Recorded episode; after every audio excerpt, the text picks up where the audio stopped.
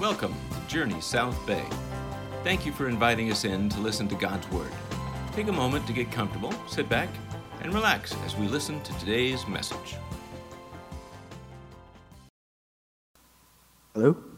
It's on. Well, hello. Uh, I'm Manuel, and I would like to say, I'd like to say Happy Mother's Day to all the mothers here first. And uh, um, if you're able to, would you join me in standing as we read God's Word together? Ephesians 5 22 33. Wives and husbands. Wives, submit to your own husband as to the Lord. For the husband is the head of the wife, even as Christ is the head of the church, his body and himself its Savior. Now, as the church submits to Christ, so also wives should submit to everything to their husbands. Husbands, love your wives as Christ loves the church and gave himself up for her, that he might sanctify her, having cleansed her by washing of water with the word, so that he might present the church to himself in splendor, without spot or wrinkle or any such thing, that she might be holy without a blemish. In the same way, husbands should love their wives as their own bodies. He who loves his wife loves himself. For no one who ever for no one who ever hated his own flesh but nourishes and cherishes it, just as Christ does the church. Because we are members of his body, therefore a man shall leave his father and mother and hold fast to his wife and the two shall become one flesh. This mystery is profound, and I'm saying that it refers to Christ, the church. However, let each one of you love his wife as himself, and let wife and let the wife see that she respects her husband. May God bless the reading of his word. Please be seated. We have uh, been going through the book of Ephesians Is it on? Okay. We've been going through the book of Ephesians, and uh, we come to this uh, very famous passage on marriage, and uh, we're going to pause there and, and, and, look at marriage uh, for the next four weeks, uh, just looking and reflecting on this passage. And uh, I'll, I'll, just tell you right away that I'm, I'm, actually pretty nervous about looking and doing this with you for a couple reasons. One, personally, um, because I, am doing this, you know, in front of my wife. And, you know, you know how um, after the State of the Union address, they immediately go to like the opposing party for like a response? Um, my wife could do that every week. Um, but probably the video or podcast after marriage sermons would be the longest and most viewed. So I don't, I don't speak, um, yeah, as somebody who, who lives a perfect marriage and knows exactly what marriage should be, and all of you just need to catch up to me at all. Um, I, am trying to figure this out and follow this as much as any of you. But it's also uh, a little nervous for me because I don't know the intimacy in all of your stories on marriage. And there are some wonderful ones, and there are some hard ones, and there are some broken ones. And, and every time we talk on this passage, it's not abstract. It's very real and personal to a lot of our stories. But here's, here's why we really need to sit in this for, for about four weeks, for the next month. It is because um, you can't really understand Christianity unless you understand marriage. Because the Bible begins with a marriage. In, in, the book of Genesis, I mean, one of the first things we're shown in the creation account is the giving of a marriage. And at the end of the Bible, the way the Bible ends is it says it will end in a picture of a marriage. And as you look out into the culture and we talk about marriage, it's pretty astounding, right? As the growth of secularism has just engulfed this culture, yet we're still interested in marriage.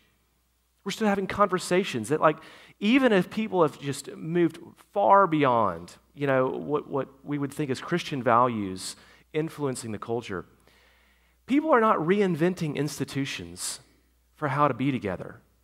It's this, the same thing, the same institution people are passionate about uh, redefining, which means we have got to begin to understand really what the Bible teaches about marriage. There was an article in uh, Forbes magazine about two years ago on startup companies, and it said one of the main reasons startup companies fail is because of a lack of self awareness. That is, they do not understand the intricacies of the exact field that they are in and actually what the product they're trying to sell and, and demonstrate is to the consumer. And, and what Christians have done with marriage is advocate for it and talk about it, with, I, I think, without self awareness about what, what actually does the Bible teach about marriage. I, know the social traditional arrangements that we've been around and been exposed to and grown up with, but what does the scripture actually teach about marriage? And this morning, what I want to do is just kind of give you a big overview uh, of some central things that the Bible does teach about marriage. Get, I think it teaches us three things one, that marriage is a power, two, that marriage is a gift, and three, that marriage is a mystery. First, marriage is a power. Um, if you look in this text um, that's just drenched in, in, in powerful language, I mean, he says this in verse 22 Wives, submit to your uh, husbands as to the Lord. Then the very next verse For the husband is the head of the wife, even as Christ is the head of the church, his body, and to save, and himself as the Savior. Verse 24 Now, as the church submits to Christ, so also wives should submit in everything to their husbands. I mean, throughout this text, everything that Paul is going to say about marriage, when he's going to talk about his instructions, his commands, uh, his outline for what this should look like, everything is drenched in this. Do as you do to the Lord. Uh, there, there's an idea of replication here, or, or, or there's an idea of example. Just as Jesus is like this to you, or just as the church is like this to Jesus, in the same way, you should do this.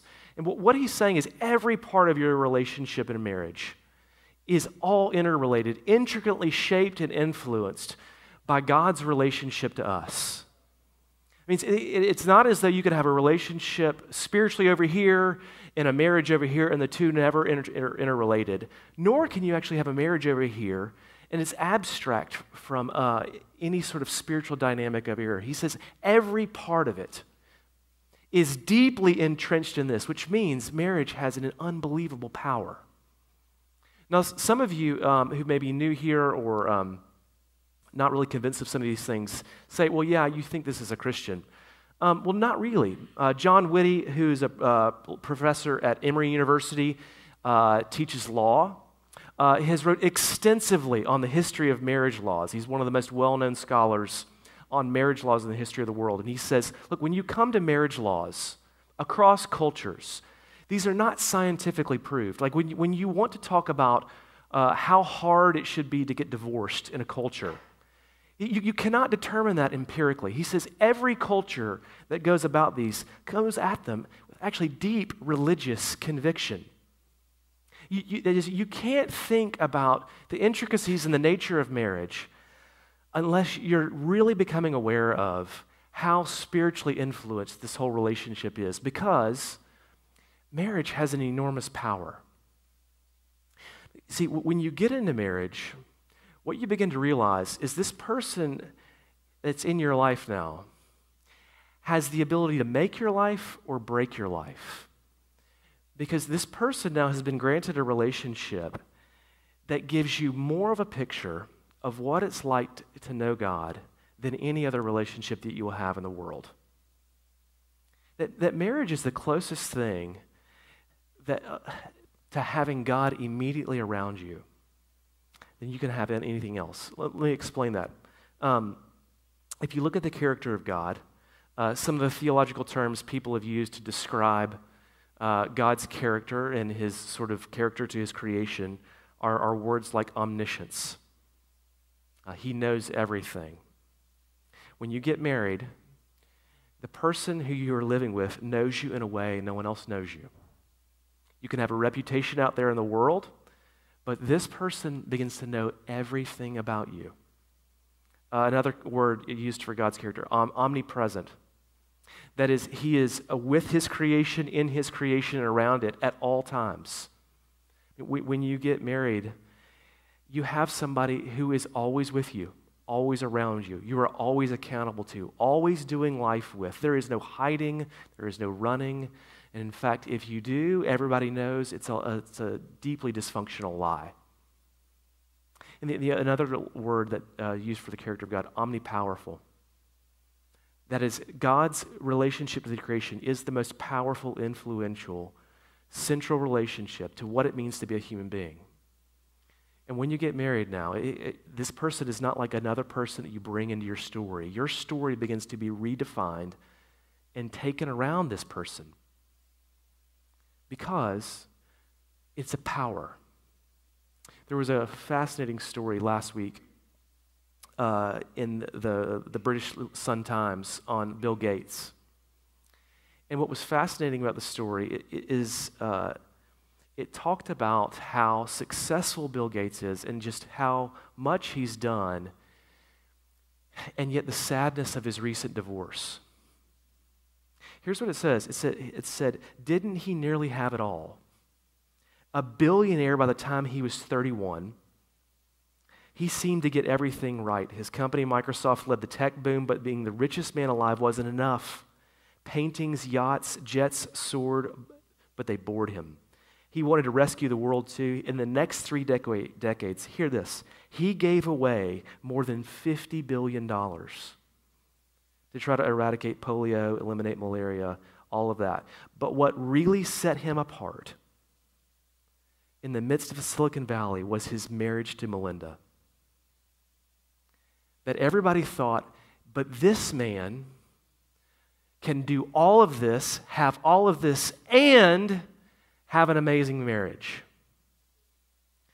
And when his marriage fell apart, the question that was asked to him is So you can't do all of this and manage the home life? And his response was No, I think marriage is more complex than my job.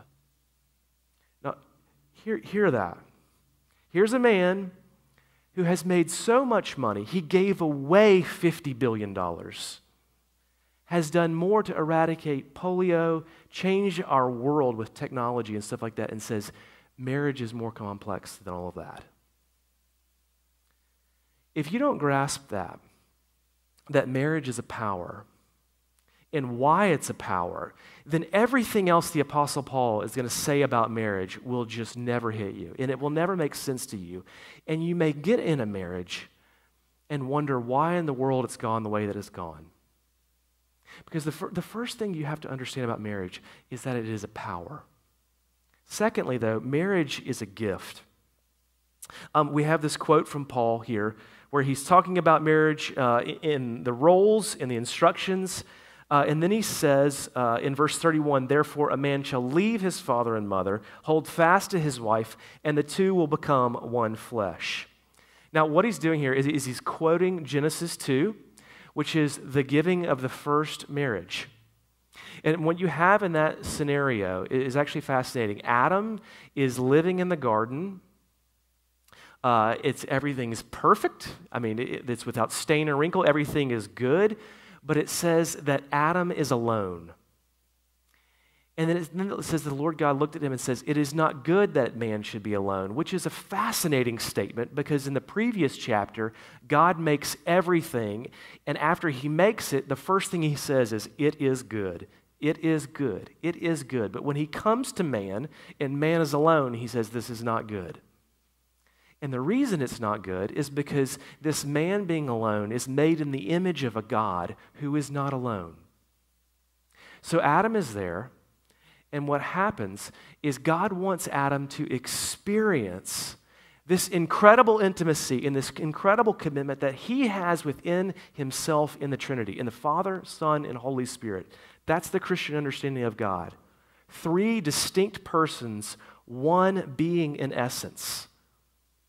And they have had something that is incredibly intimate, fully committed for all of eternity. And God says, if you're going to be like me, if you're going to reflect me, you have to begin to experience that. So, just like a wedding ceremony, God brings Eve. You, you, know, you know why we do this in a wedding? Why the father walks a daughter down the aisle to the husband? Is because this is what happened in the beginning. God the Father walks Eve to Adam and says, I want you to experience this. And what that means is when God gives this to Adam and says, I want you to have this marriage, he's saying, I want you to experience this incredible gift called marriage. And if you understand that, what that should tell you right away is, is it should protect us from two enormous dangers that we have with marriage. On the one hand, it should protect you from the belief that marriage is a curse or a bad idea. Now, uh, this is a large part of our society, and maybe your children will begin to believe this, or your friends will believe this, that marriage is like a traditional social arrangement that we did when values and things were different. Uh, when we were less enlightened, when we were less relationally connected. But now, where we are, uh, anybody who's smart, anybody who's enlightened, anybody who's in touch with their own sexuality knows it's crazy to think about uh, being monogamous with one person your whole life uh, and being only committed to them and being only intimate and vulnerable with them. Uh, that's like putting a square peg in a round hole.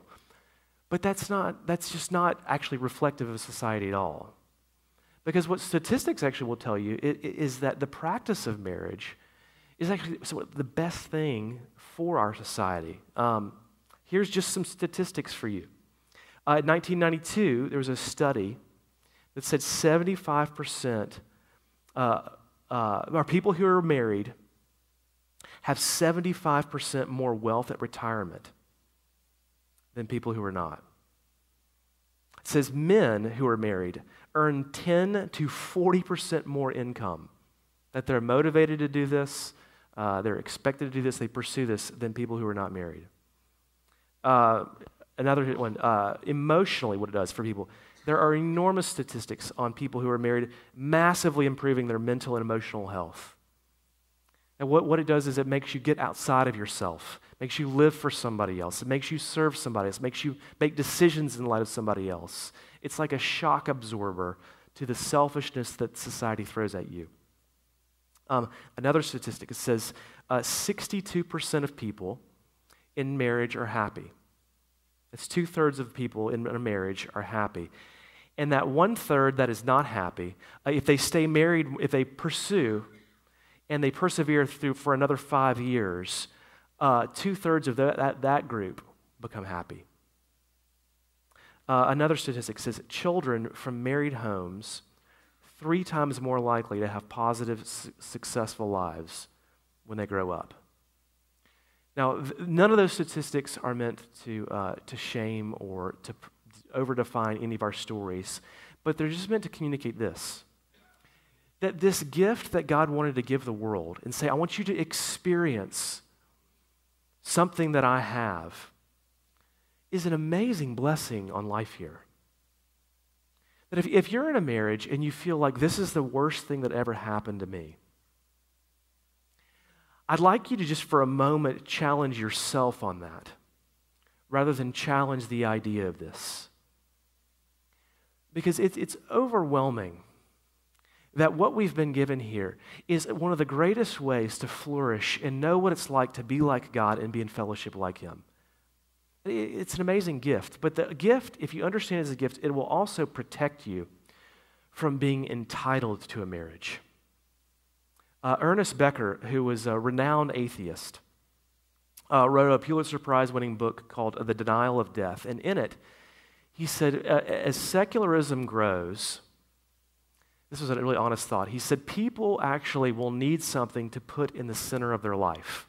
Because we're removing God from the center of life, something else will need to be there to, to give meaning and purpose in life.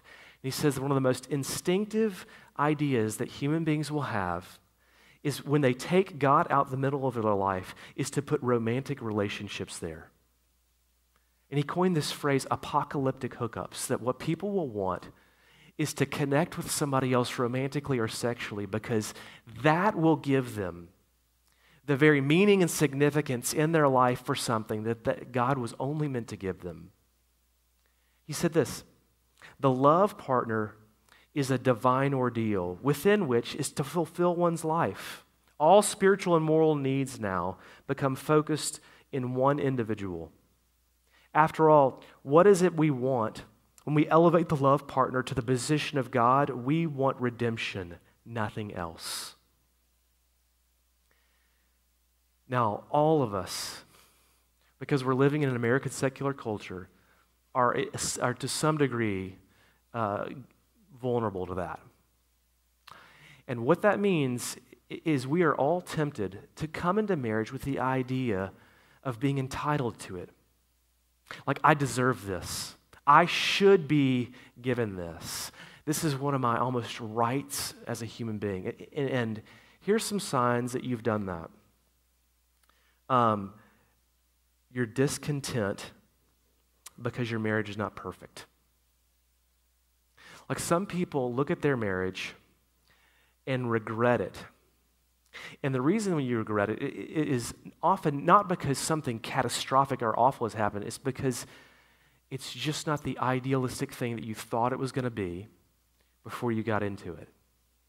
And what you did there is you idolized the idea of thinking when I get this, then it'll be okay. Then everything will be exactly as I wanted it to be in life. And when it's turned out to be good, but not perfect, we, we almost can't handle the breakdown. Uh, here's another sign you're overly concerned by how much you or your spouse have changed.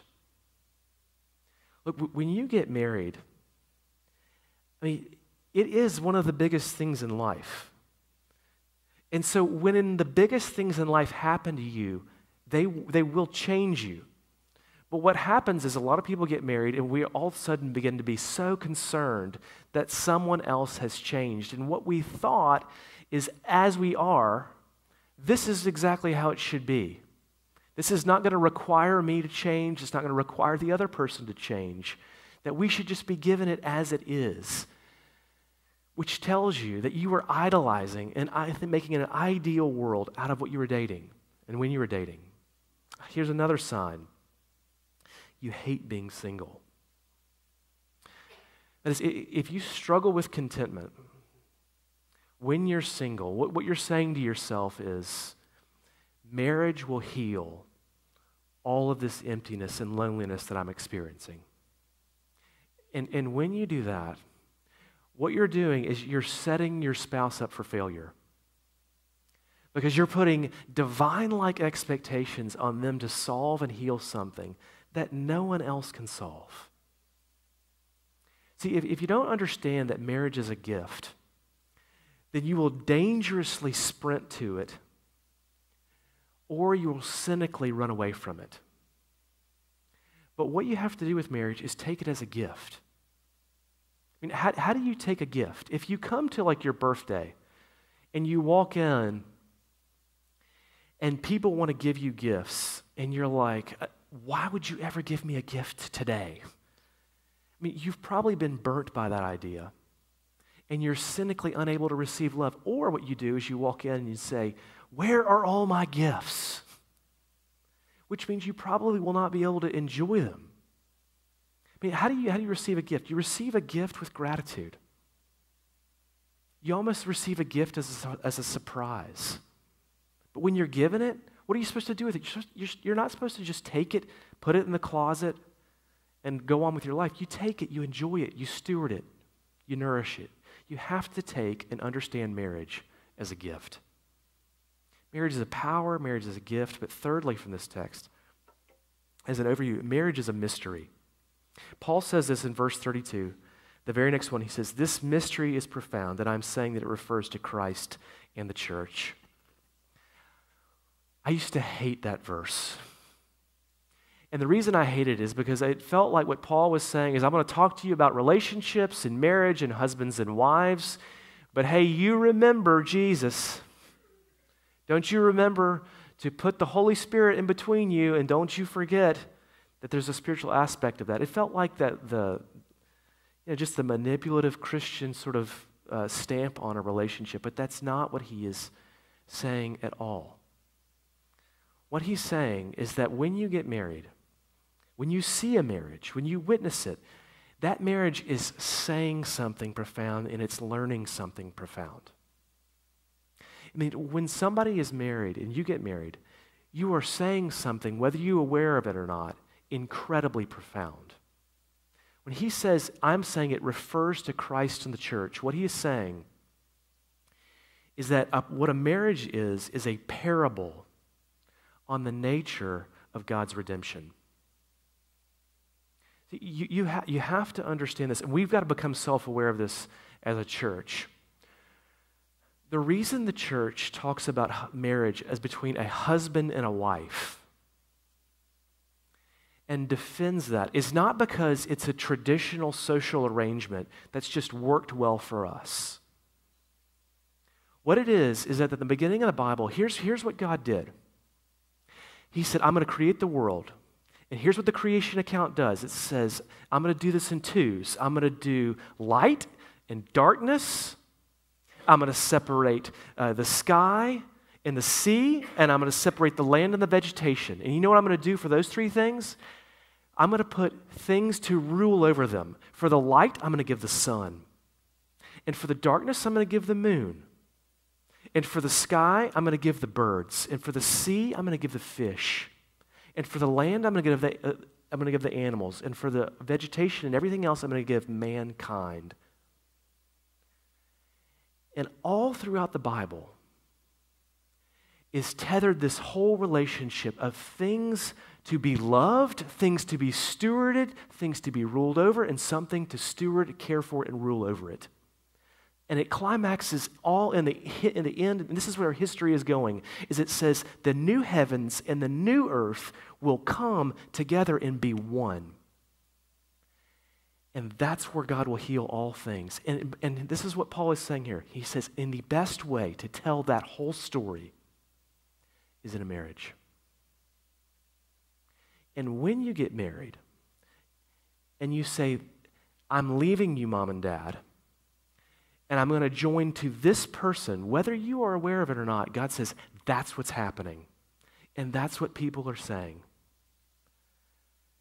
And it's so profound and it's so intricate, there are almost are not words, which is why God wanted us to live this out amongst one another. That's a profound mystery that you're telling. But, it, but at the same exact time that you're telling that, you're also learning something incredible. Uh, there was a hysterical, um, there's, a, there's an Instagram feed called Overheard LA. And what it is, is the most ridiculously out of touch things said in our city that people overhear and just send in to somebody to, to write. And, and somebody said this a couple weeks ago. It says, I've decided I do want a wedding just not a marriage. And as hysterical and naive as that is, I think it's actually pretty profound. Because there's saying, there's something about a wedding that says I was built for that. Think about this. Why, why in like the secular nature of movies, in romantic comedies and all, all throughout Hollywood, when they have a, a love story that ends well, why do they never go to the justice of the peace? Why, whatever the worldview is, do they always end in a wedding? It's, it's because what a wedding is, is deep down getting into the bottom of what it means to be a human being and says, we were meant to experience and be built for something like this. And what Paul is saying in this verse is he says, when you see that, when you're drawn to a wedding, do you know that's exactly how God wants to know you? And you were built like for that from the beginning. And when you see a wedding, when you're drawn to a wedding, when you're emotionally connected to it, he's saying the deep part of your soul is crying out for God to be known by that. Mike Mason, in his book, um, The Mystery of Marriage, uh, ha- has a great little section where he, he says, you know, one of the uncanny things about marriage is you can be with somebody for 10 years, for 20 years, for 50 years, and know them better than anybody. And yet, the longer you're with them, the more you say to yourself, this person is a stranger. Like, I know them better than anyone, but I don't think, I, I, I don't know them at all. Like, who is this person I'm married to? And he says that that frustration is actually one of the largest ones that human beings experience. It's the limits that other people can give you. That our need for intimacy far outstrips people's ability to give it to us. But he says, you know, that limitation of not being able to get what we actually need and want from somebody else is one of the most profound ways that God touches us. And he says that that thing in you that's crying out, even for somebody who's been good to you for 40 or 50 years out, you know what that's saying? Is it's saying the proximity of God is actually deep within you. And that's his presence saying that part is only reserved for me. Do you, do you know that mystery? Like, do, do, you, do you know that God wants to be known and connected to you? Not, not just as a creator, not just not as a judge, not just as a king, but as a spouse. There's an amazing place in John chapter 2 where it's the beginning of Jesus' ministry, and he's at a wedding. And what happens in the wedding is uh, they're having this enormous celebration, and they run out of wine. Like that, which means the party is going to be over. And Jesus' mom turns to him and says, Jesus, we're out of wine. And he, he on Mother's Day, he, he looks at her, his mom, and he says, Woman, now, if your son said to you, woman, I think you'd probably have permission to slap him. But here's Jesus saying, Woman, what does that have to do with me? And he says, My hour has not yet come. Now, and what, what, he's, what he's saying there is Jesus is saying, Ma'am, this is not my wedding.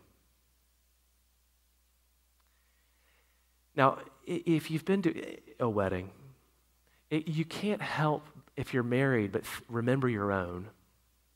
And if you're single, you can't help but think one day about the one day if you will get married. You know what Jesus is saying when he says, This is not my wedding? Is he's thinking about his wedding to you. And he's wondering what it will cost and what it will take to serve wine at his wedding. And what it will take is his very life. And Jesus wants to know, wants you to know at the beginning of his ministry that he is willing to do anything to die, to be married to you. If you, do, if you don't know that, if you don't know the, the mystery of marriage that way, that Jesus wants to know you that way, and when you are married, what you should say is that as difficult as this is, this is how Jesus loves me and wants to know me. Then, then you will never be able to be what Tim Keller calls a, a, um, a, a love philanthropist.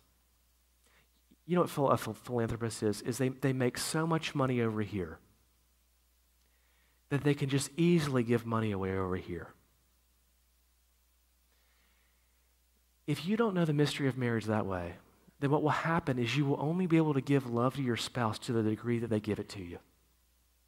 See, if they are your greatest source of happiness, then you'll only be as happy as they are amazing to you. And anybody who's been married longer than a week knows that there are weeks that that's not possible. But what the mystery of marriage says is everything I want from you, I've already got from him. which means it's possible for me to get so much from God that I never run out of stuff to be able to give to you. Do you know that? Do you, do you know that the world is going to end in a marriage? And you will be the spouse. And you're invited to that right now. That Jesus one day will be at the end of the aisle. And he will not look at you and, and say, It's about time. He will weep over you. He will rejoice and say, My bride is finally here. And that, friends, is a profound mystery that's true now. You have to know for marriage. And that's what the Bible thinks about marriage. Let me pray for us. Father, we would want to know this so that we can experience this. We can both live this out amongst us and give this away. Lord, we pray for marriages in this room. We pray for people who want to be married, people who are rejoicing in marriage, people who are hurting in marriage, that you would come by the gospel and renew our view of marriage, renew our understanding of marriage, that you would meet us and you would glorify yourself. Lord, help us to make sense of this profound mystery. In Jesus' name, amen. If you enjoyed this message, we invite you to subscribe to the RSS podcast feed. This will let you know when a new message has been posted. You can also look for us on YouTube, Facebook, or Instagram at Journey South Bay. Until next time, God bless.